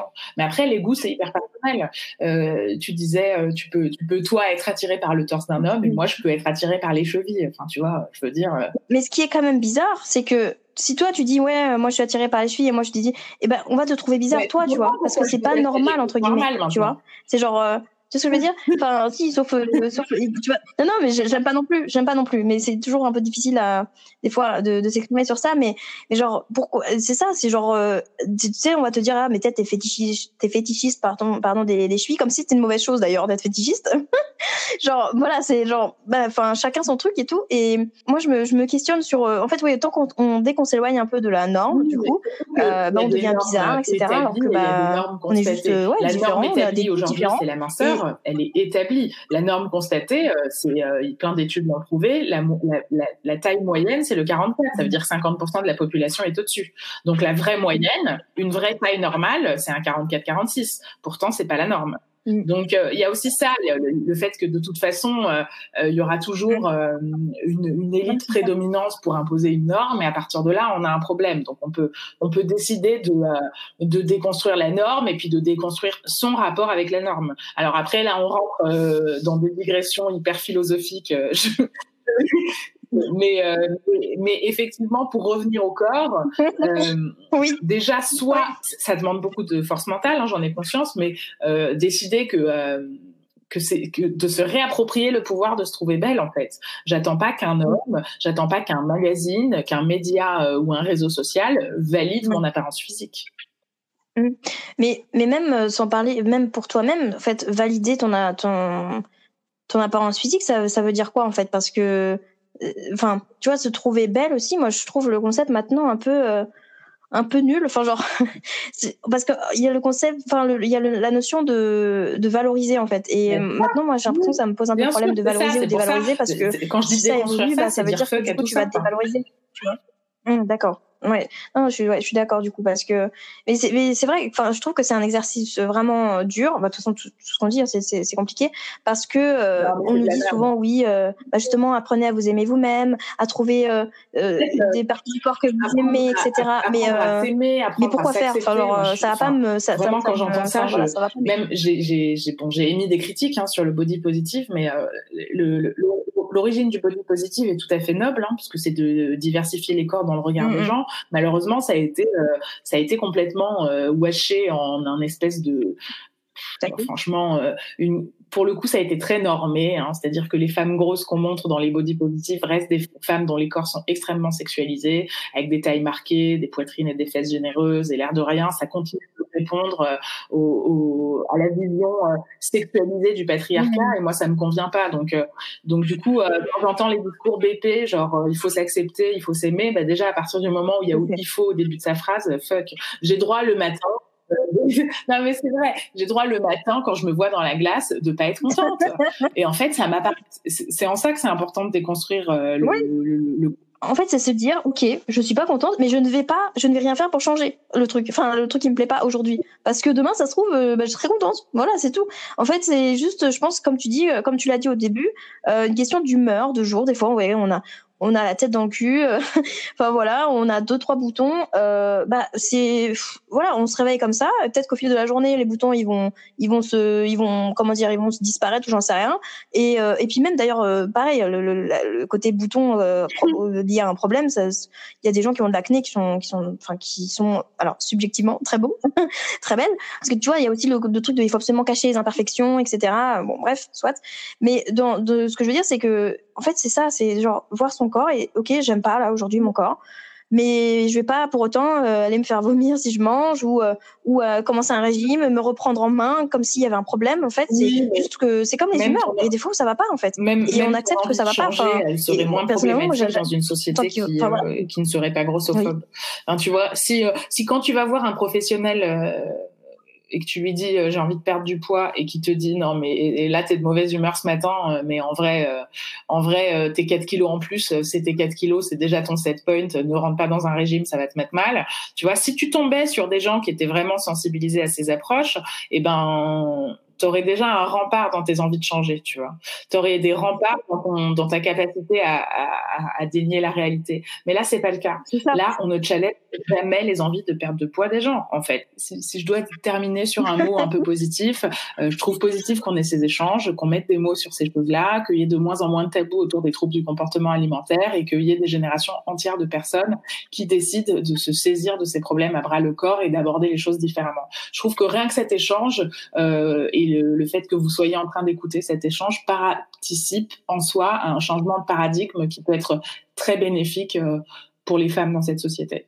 Je suis totalement d'accord. Là, pour le coup, tu as vraiment dit. Euh, c'est le bon mot de la fin. C'est un bon mot de la fin. C'est effectivement, je pense, je suis, je suis d'accord. J'espère que euh, les personnes qui vont écouter ce podcast, j'espère que ça leur fera écho et que, tu vois, le simple fait de, moi, dans le but, le but de ce podcast à la base, c'est donc d'aider les gens à faire la paix avec la nourriture. Mais je me dis que de base, rien que les échanges m'aident déjà personnellement. J'ai l'impression que des fois, ça aide aussi les gens à qui je parle, enfin les, euh, les personnes que j'interroge.